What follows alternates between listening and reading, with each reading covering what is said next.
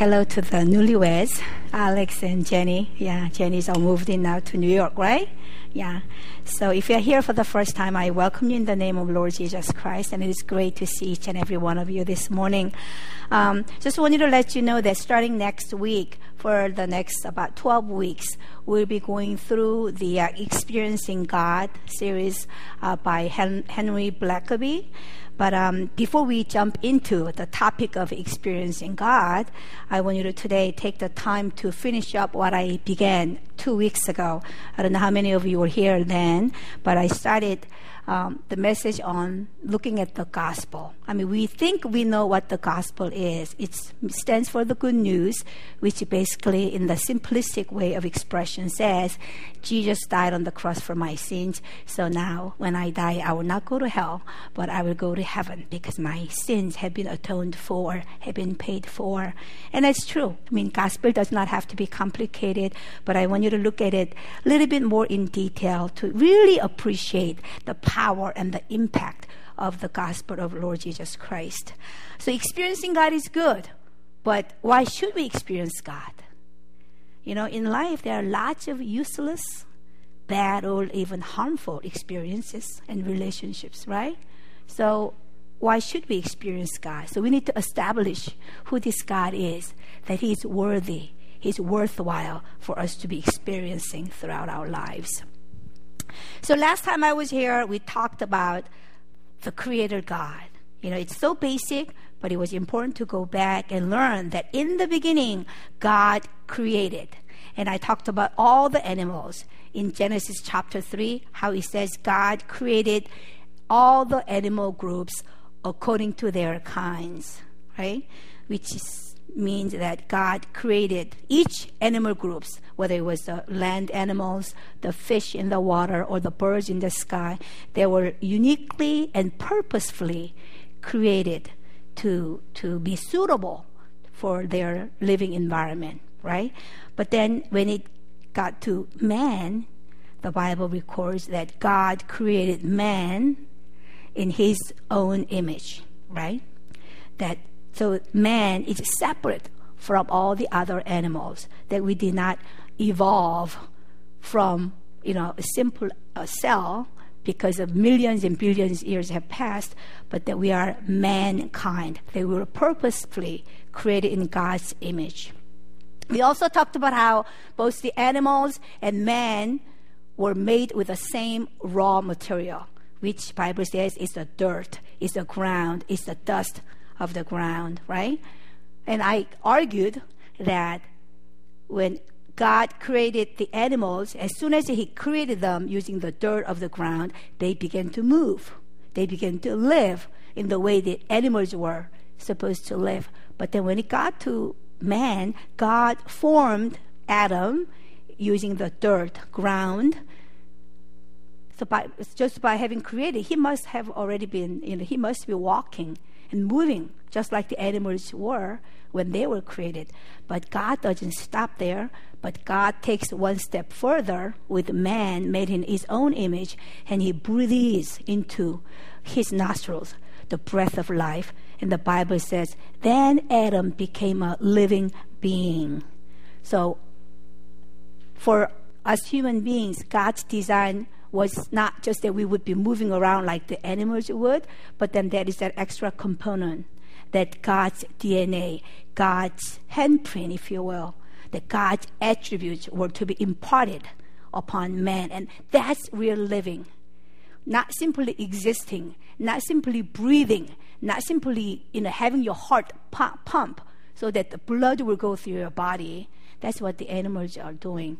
But we were created to go one step further, to be in the in the you know in the category of, of, of you know divine God. Not that we are we become God, but we will have that relationship with God, that we're able to carry a conversation with God because of that extra, you know, that ingredient, if you will, that God poured out onto man.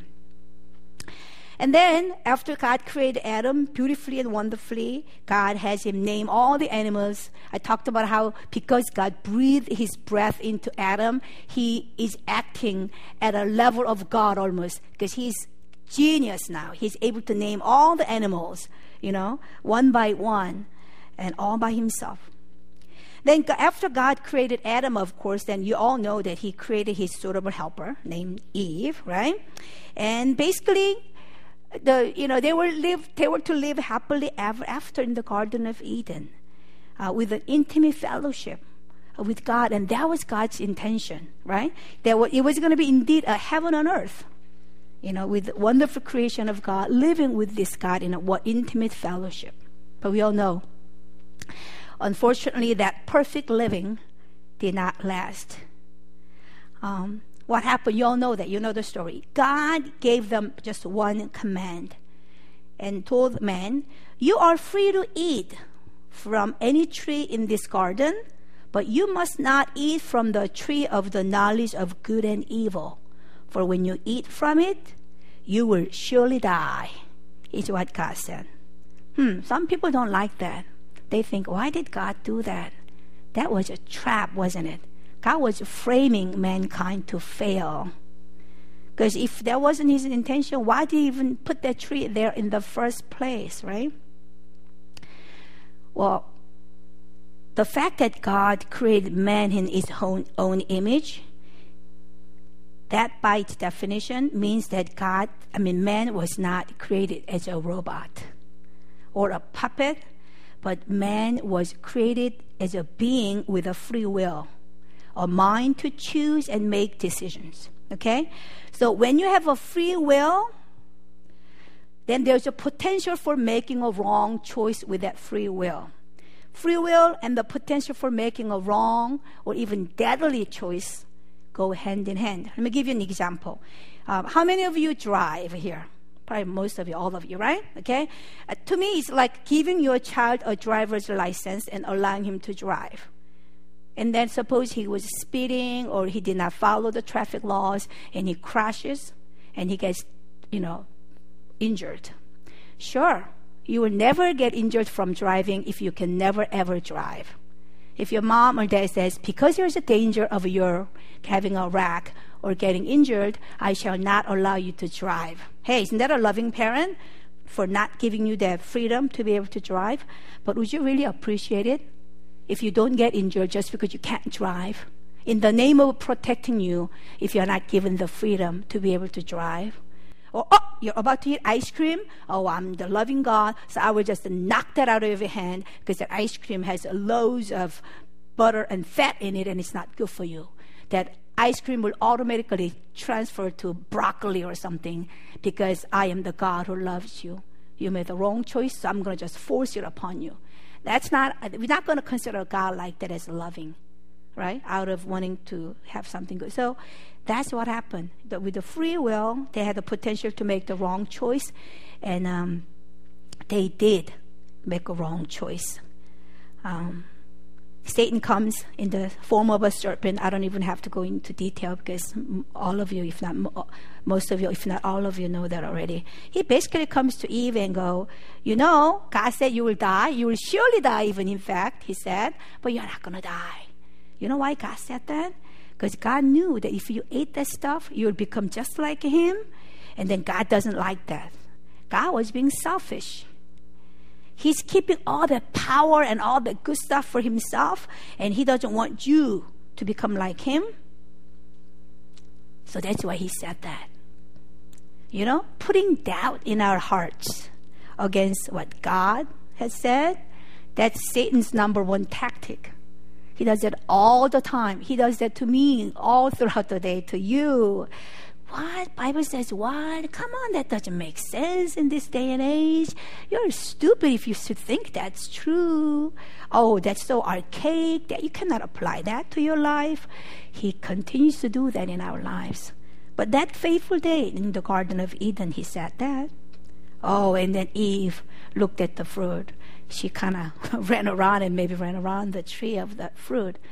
And then, you know what um, she did? She does go for it and she ate. I bet when she was taking that bite, she was a little bit nervous. Let me see if I become like I know. You know how the Snow White, when she took the first bite of the apple from that wicked queen, she like falls to the ground because of is it something poison in the apple that caused it, or I don't know, whatever, right? So um, she might have like as she was taking the bite, am I am I dying? Does do I feel like I'm gonna die? But nothing happened, right? So she gives it to her husband, probably thinking, yeah, serpent was right. Maybe God did lie to us after all. Um, and then he ate too, but they didn't die. But you know when God said, the day that you eat from the free of knowledge of good and evil, you will surely die. You will certainly die. That word surely, that word certainly, has the meaning of dying definitely without fail, but it also has the meaning of immediately. That you are going to die for sure, but you're going to die immediately. Uh, but wait a minute. Adam and Eve didn't die immediately. In fact, Bible says that Adam lived till he was 930 years. That's far from having your life cut off immediately.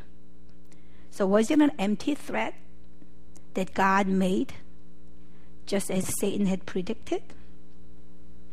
Not at all. You see, Adam did die immediately. Maybe not physically, but he died spiritually. Remember that breath of God, the Spirit of God that He breathed into Adam when he was created, that Spirit of God that allowed him to be almost at the same league as God and to have the creativity, the geniuses, and, and having the intimate fellowship with God. Because he sinned, that Spirit of God left him, leaving him in the state of spiritual death. And God wasn't kidding when He said, You shall die immediately, because He did die immediately, spiritually speaking. How do I know that? Because, you know, after they ate, what do they do? They're hiding. Bible says they were hiding from God because this fear came up from within them. They didn't have fear of God before. They say, Oh, we were hiding because we were afraid because we were naked before you. I mean, it's not like God never saw them naked before. So why all of a sudden they're being naked would cause fear in them, right? Remember I shared last time that the, the dirt, the earth that they were made of, made with, the raw material that the human beings and the animals were made with, in Genesis 1 2 says that the earth was formless, empty, and dark, you know? And that raw material that emptiness, that that fear and uncertainty, and that the the the, the uh, em- I mean the uh, formless, which causes the fear and anxiety and all that. The emptiness of the raw material that we are made with causes that kind of greed, wanting to fill our lives with more stuff. And then finally, the earth was dark, which causes that despair and hopelessness, and eventually depression and, and, and suicide and all that. We see that as soon as the Spirit of God left from Adam because of the act of sin against God, Adam, it goes back to the raw material that he was made with. He's being true to himself now. He's, there's a fear in him, which comes from the raw material of the earth that he was made with. So, yes, he did die spiritually immediately. Then we all know that because of that, Garden of Eden presence of the Holy God. Sin and holiness cannot coexist, just as darkness and light cannot coexist. And as the Spirit of God it leaves Adam, then they are kicked, expelled from the Garden of Eden because they are no longer fit to live in the presence of the Holy God, and they leave the Garden of Eden. Um, and the tragedy is that the Spirit of God leaving Adam did not just stop at with Adam. You know how when you're born, you inherit certain attributes or DNAs or certain uh, characters or personalities from your parents? Um, not all of the time. You, sometimes it skips a generation, so you may get something from your grandparents. But likely that if both parents are like blonde, you're likely to be blonde. And you know what? No matter how much I try, uh, my kids were never born blonde, whatever, because they inherit certain attributes from their parents. Um, just like that, from that point on, the point when the Spirit of God left mankind, when Adam sinned, then all of the humanity, all the generations that came after that event, listen to me, it's important, is born absent of the Spirit of God.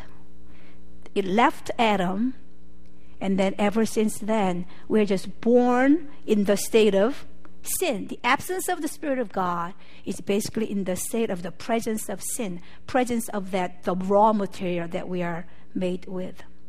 So I know some of you may have a hard time accepting this, but the moment we are born, we are born a sinner. Without having done one simple thing wrong, we are born sinner. And Bible refers to that as the original sin. That's something that we inherited, inherently inherited from what was passed down from our ancestor.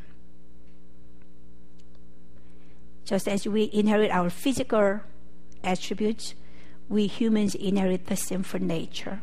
So we are born a sinner.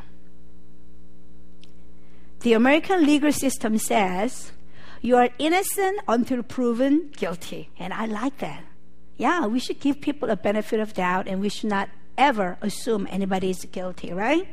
But the Bible says you are born a sinner and you remain a sinner until or unless your sin is paid for, until or unless you are redeemed, until or unless you are saved through the Messiah, through the Christ. Because in Romans 5:19, this is what the Bible says. It's not just my word. Can we have Romans 5:19 if we can? If not, I can just read it. Because the Bible says in Romans 5:19, "For just as through the disobedience of the one man, we know who that is referring to Adam, the many were made sinners. So also through the obedience of the one man, and who is that man? Jesus Christ, the many will be made righteous." It only took one man, Adam, to disobey God and for the Spirit of God to leave him, depart from him, and all the generations born after him is born in the absence of the Spirit of God. And That it stays that way until in one time in the history when Jesus Christ, that one man, dies, taking care of the sins of the generations that have gone before him and of the generations to come. And then because of one man, sinfulness becomes righteousness. Spirit that left is returns, returning to the believers through the coming of the Holy Spirit. So whatever was done wrong, whatever went wrong through the fall of Adam is being restored you see step by step through the coming uh, through the death and resurrection of Jesus Christ so Bible written over thousands of years over that by more than 40 authors you could not have one person sit down and write a fiction called the Bible and make everything match. But everything written thousands of years before Christ came all point to the coming Christ and everything just like a puzzle, jigsaw puzzles fitting together. How does that happen? Because there is indeed only one author, who is God Himself. So you might say, okay, so no big deal. Everyone is born uh, uh, in the in the original sin. Everybody, everyone is born a sinner. So be it. So what's the big deal, right? I will live it. I'm not telling you what everybody else is in the same state. So you know, if I'm dirty, you're dirty. We're all dirty. What's who cares? But it is a big deal because there are consequences of the original sin, and of course, nobody is gonna remain perfect Nobody can say, well, it's not fair. If it wasn't for the original sin, I would have had a good chance of going to heaven on my own merit because I'm pretty sure if it hadn't been for the original sin, I could have lived a perfect life. Do you know why nobody can ever receive that perfectness? Because I told you before, it's not because we sin that we are sinners, but because we are sinners, we sin we are born with that original sin in us, that, that inherent tendency to sin. If you're born from a father or mother with a high blood pressure, guess what? You are more likely to have a blood pressure even if you do all the things right. It's exactly like that. So if it wasn't so the original sin is really the cause of the sins that we commit as we live in life. So, what are the consequences of this, whether it be the original sin or the sins I committed or all of it the above? What are the consequences that, that we are bound by, that we cannot do anything about, that we cannot get rid of, we cannot fix on our own. Number one, Bible says that if the problem is that we belong to the devil when we have the sin in us. 1 John 3 8 says, The one who does what is sinful is of the devil, because the devil has been sinning from the beginning from the beginning, meaning from the Garden of Eden. So whoever does what is sinful is of the devil, it says. If we belong to the devil, that we are controlled by the devil, right? Um, so that's a problem. We don't know that. We don't. We don't. We don't realize that. But if we are not of the of the Lord, of God, of the Spirit, then we are of the devil. The Bible says. Second consequence of having this problem of sin in our lives is that, that we are cursed that we carry God's curses with us. Remember back in the um, uh, when God made the mankind, God said, God blessed Adam and said, Be fruitful and increase in number, fill the earth and subdue it. God's purpose, God's plan for mankind was that He would bless them and they would multiply and be fruitful and just rule the earth do all of that. But after Adam had sinned, you know what God said? To Adam, God said, This is the same God who blessed Adam when his spirit was still in Adam. To Adam, God said, Cursed is the ground because of you. Through painful toil, you will eat from it, food from it, and all the days of your life, it will produce thorns and thistles for you. And that's the result of being cursed. We were, some of you, how many of you are tired of working? going to study and all that. I am, right? Well, that's the, the consequence of us being cursed. If had we remained in the Garden of Eden, we would not have to do all this stuff that we have to do, right? So uh, mankind continues to suffer and experience that, that curse that was put on mankind by God way back when. And then the final consequence of not taking care of this sin problem in us is that we will die. Not only physically die, but we will literally die eternally. That God's intention for mankind was to be in His presence eternally, but instead of being in His presence eternally, we'll be separated from Him eternally. And it doesn't end. And that is really the biggest, I think, consequence problem of having this sin problem that unless you do something about it. Um, yeah, so that is the bad news that um, being a slave to the devil, I have the right intention to do the right thing, but oh, I cannot seem to be doing the right thing. I always do the wrong things that I don't want to do, right? So the, these consequences being a slave to the devil, then being cursed, and then being eternally separated from God are the consequences of Adam and Eve's original sin. And every human being, like I said, inherits those consequences. Whether you are a murderer or you are, you are Mother Teresa, doesn't matter.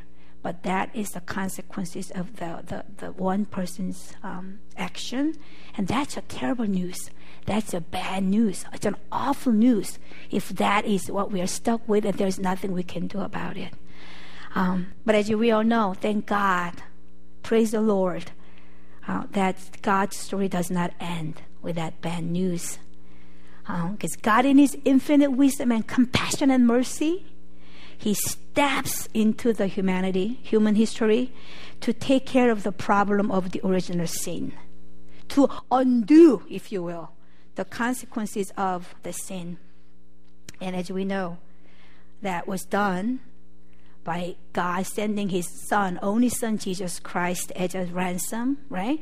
To pay for not only the sins that we commit, you know, when you're talking with like little children sometimes, their understanding of Jesus dying on the cross is like, this week I lied to my mom and dad, but because Jesus died on the cross, I'm okay. So the, the sacrifice of Jesus dying on the cross, the worth, the weight, the depth of it equals me lying to my parents. Or I cheated somebody of a hundred bucks, but Jesus died on the cross, so you know I'm I'm saved. It's true, but the death and resurrection of Jesus Christ, what he accomplished on the cross is much more than me just sitting here and there. It's the, the, the original sin, the shackles. It's like us being in the sinking sand. We can never get out of it ourselves. The, the harder we try to get out of the sinking sand, the deeper, the faster you fall into the sinking sand. And it's that, that bondage that, that Jesus Christ broke off. So by dying on the cross, he not only paid for the original sin, right, that we are born with, but He paid for all the sins that I would continue to commit till the day that I die. And that is the gospel. That is the good news uh, that we have to be so convicted of. But did you know that God's plan of salvation through uh, the Redeemer, through His Son Jesus Christ, was not an afterthought?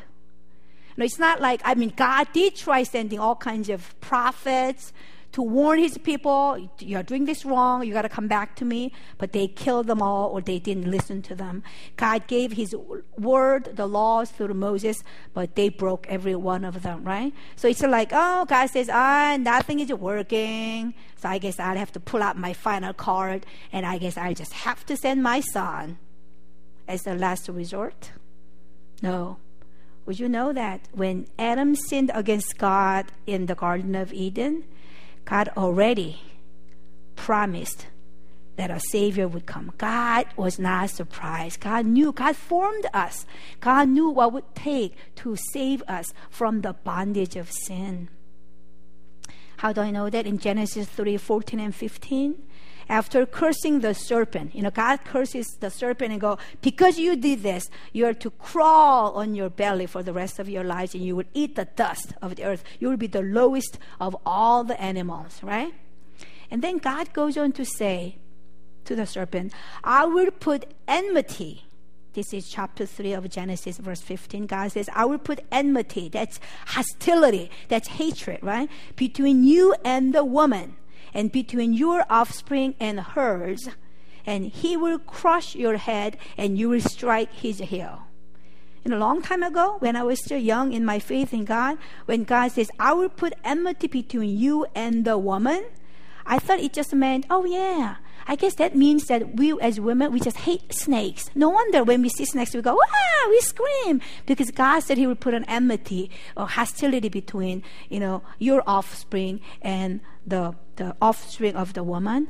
But you know what? God was not talking about just us women, you know, screaming when we see snakes. But the offspring of the woman, it's a singular form used in the Hebrew language. God is referring to Jesus Christ, the one who will come one day from the woman. And then he goes, He will crush your head, that he will have victory over you, Satan, over sin that you caused to, you know, be um, planted in the human heart. And he said, You will strike his heel. Meaning, yeah, you will cause him to die on the cross, and you would think that you won, but no, that was all. That will be all part of the process of me saving humanity and he will crush your head. And it's interesting, God says, I will put enmity between you, Satan, and offspring of, um, of the man. Because in the patriarchal society, you know, all the children are considered to be offsprings of the father. We take our father's name. But when it comes to Jesus Christ, God says, You'll be an offspring of the woman. Was it an accident? it's already foretelling a virgin birth of Jesus Christ.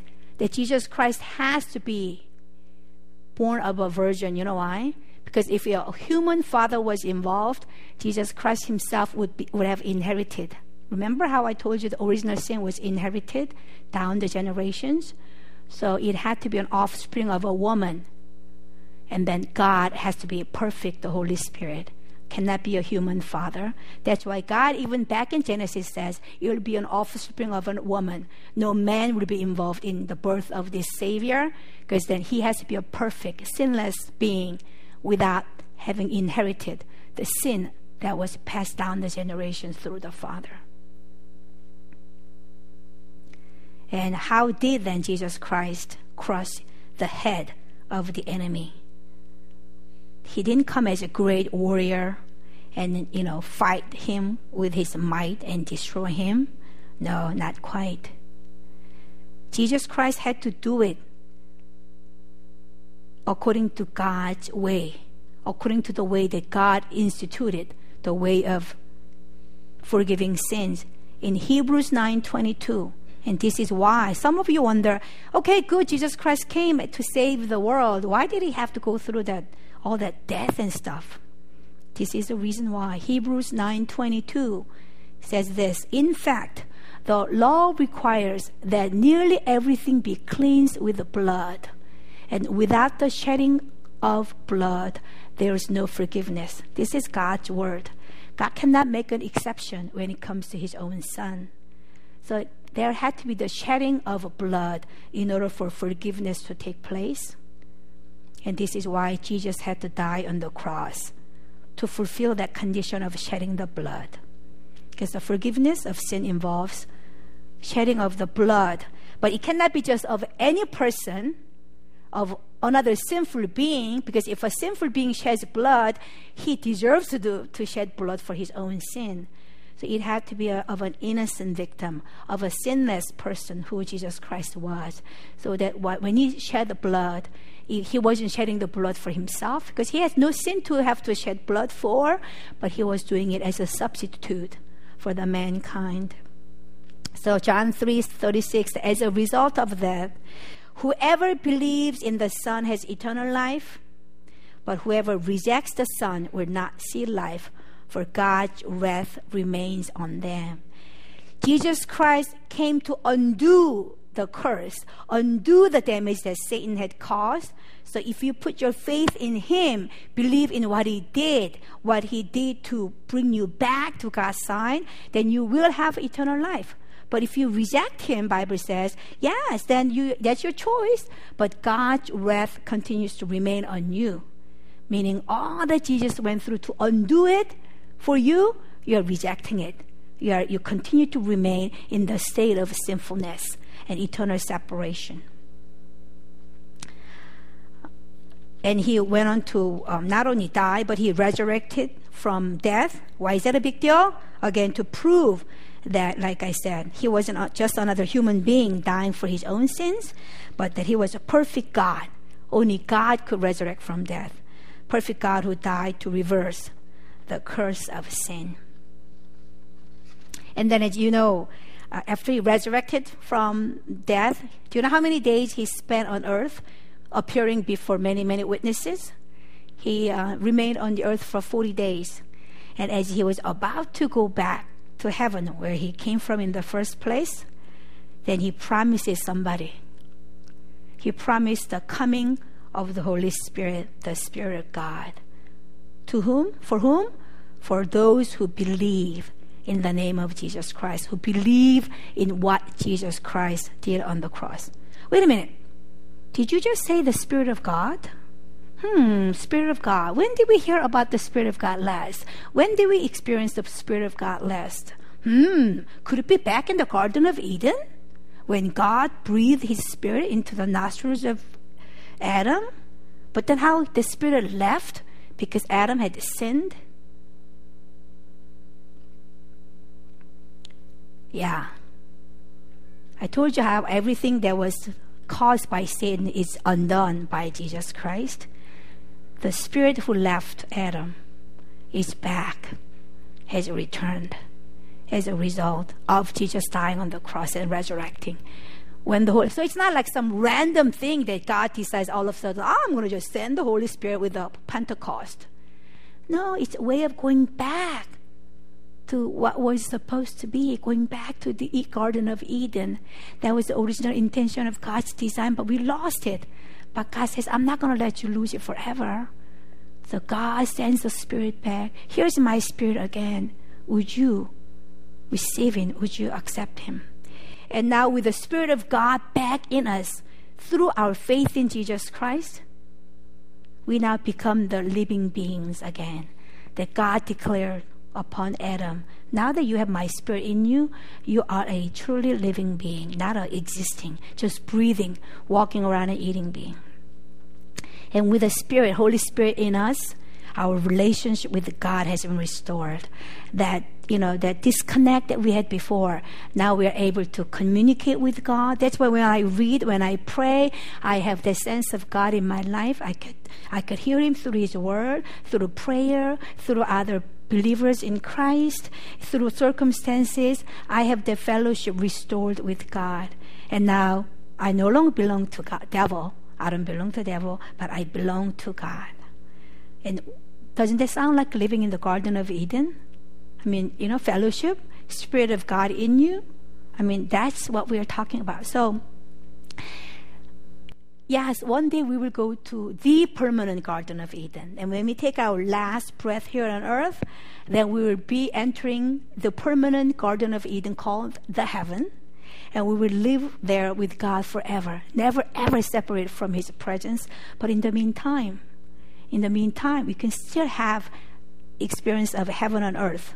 Because wherever, wherever the Spirit of God rules, wherever God's presence is, that's the kingdom of God. And we can enjoy that kingdom life here and now, right now. Um, so that's the good news, the gospel in a nutshell, that I spent two Sundays. And some of you might think it was just such a review. It's, it's something that I already know. But I just want you to put it all together that God, from the generation, from the Garden of Eden, knew exactly what his plan was to save mankind. And to me, that just shows how dear we are, how dear the, the each and every one of us is to his heart, that from the get go, he had already planned to sacrifice his son, that it wasn't just an afterthought because everything else he tried failed. And knowing this truth, the truth. Bible says, "You shall know the truth, and the truth shall set you free." If you truly understand the depth and significance of this truth of the gospel in your life, you will be set free from whatever bondage that's holding on to you, and you will truly revolutionize your life because you can live the Garden of Eden life here and now. So, in conclusion, um, you know, every human being whether they are sitting in the church on Sunday morning or not, every human being has the desire to go back to the Garden of Eden. They don't know that. Some people do not have never even heard of the Garden of Eden, but every single person has the desire to go back to Garden of Eden. They do. You know how I know that? The fact that only human beings have this awareness I mean, some have more than others, but only human beings, unlike the animals. I mean, I guess I cannot say that for sure because I've never asked Pepper, my dog, do you know God exists? I never asked her that. I never got her answer. So I, maybe I'm assuming. But I don't think animals really have that awareness of a deity, right, of God. But only human beings have that awareness of and desire to, to seek an outer, to supernatural being or, or deity or God. And you know, to me, that reveals a human homing instinct at work. Okay, you know what a homing instinct is? Salmon have the homing instinct. They may lay their eggs, or they are the place of where they um, the breeding spot I, this is amazing. I don't know how do that, how they do that, but I hear they are like hatched or whatever in one spot, and they swim away miles and miles, hundreds of miles, and they amazingly go back to where they were, ha- uh, whatever hatched. Is it are fish hatched, laid egg, whatever, right? It's homing instinct. In some animals, um, yeah, it's really it's a, so homing instinct is the inherent inherent ability of an animal to navigate towards an original location. So homing abilities can be used to go back to a breeding spot seen years before. Sometimes it's years later, or to a familiar territory when displaced over long distances. Ah, a place you've been before, an experience you've had before. It's in you, and you inherently wants to go back there.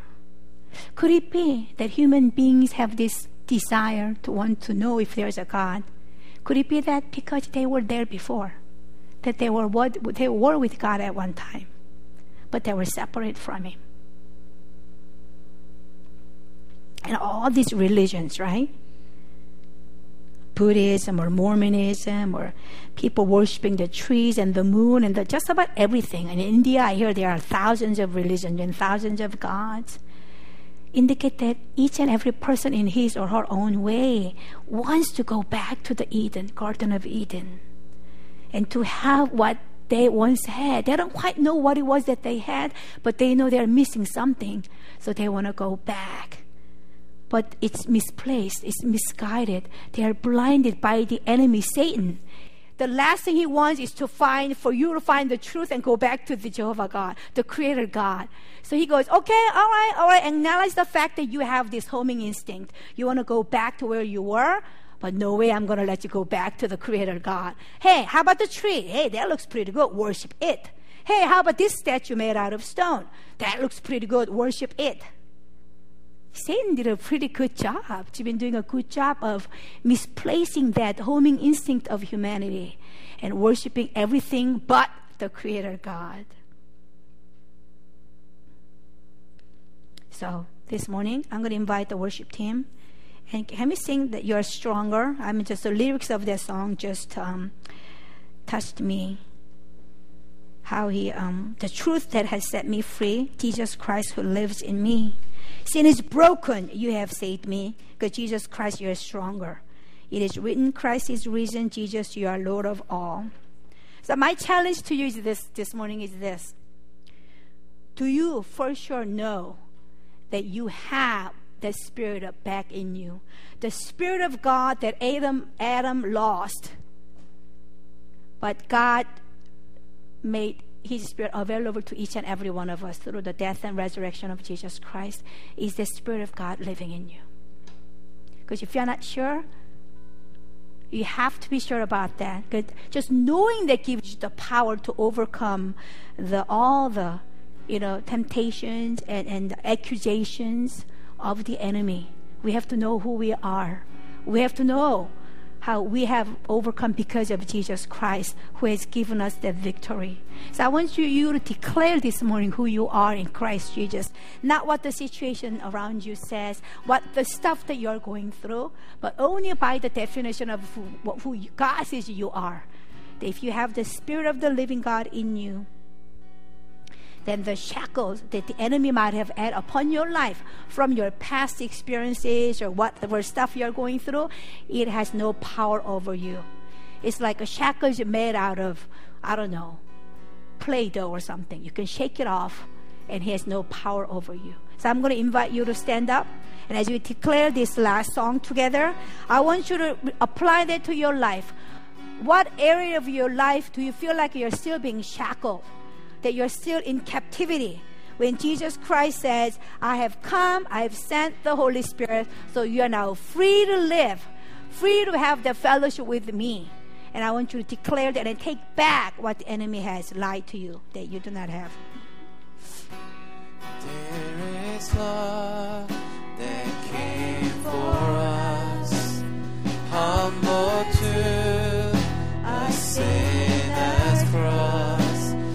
broke my shame and sinfulness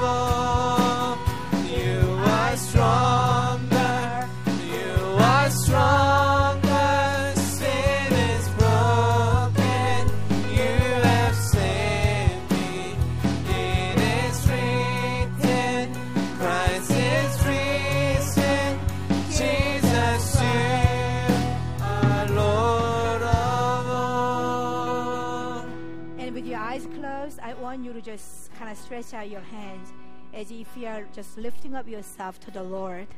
And each of you of you know the areas of your life that you are in a bondage still.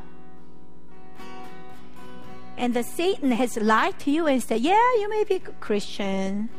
Yeah, you may believe in the death and resurrection of Jesus Christ. But you still have to carry this bondage. That's just the part of you. That's who you are. You will never ever be set free completely. Come on. That's how you've lived all these years. And you just might as well get used to it. That's a lie. That's a lie. Jesus Christ didn't bleed on the cross just so that you can have a half haphazard salvation. That you can be in Him and of the world at the same time.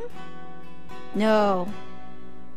The Holy Spirit has come back in full force and He's living in you if you did confess Jesus Christ as to be your Lord and Savior. So, in the name of Lord Jesus Christ, in the name that has the authority and power to set us free indeed from all shackles of the enemy, from all bondages of the enemy, I declare that you are set free from any accusations, any deceptions, and any tormenting of the enemy. For what has been set free by the blood of the Lamb is indeed free. Father, we receive that by faith, and we receive the blood of the Lamb and apply that to every area and every sphere of our lives, oh Lord God. We, Father God, just fight the accusations of the enemy and the lies of the enemy, oh Lord God, with the truth that has been declared through your word, oh Lord God. We receive that, Father, the gift of salvation today, and that we will walk and live the kingdom life here on earth with your spirit living in us, oh Lord Jesus, Father God. That until the day that we live with you forever in heaven, Lord, may we walk and may we live out the kingdom life here on earth Father God, with the living God's Spirit in and each and every one of us, Lord God. Father, we thank you for the freedom that we have, and may we go out into the world and experience you at a greater, greater um, level in a new light, Father God, as you are, we are set free from knowing this truth. We love you. We thank you. In Jesus Christ we pray. Amen. Amen. Right. We'll see you next week.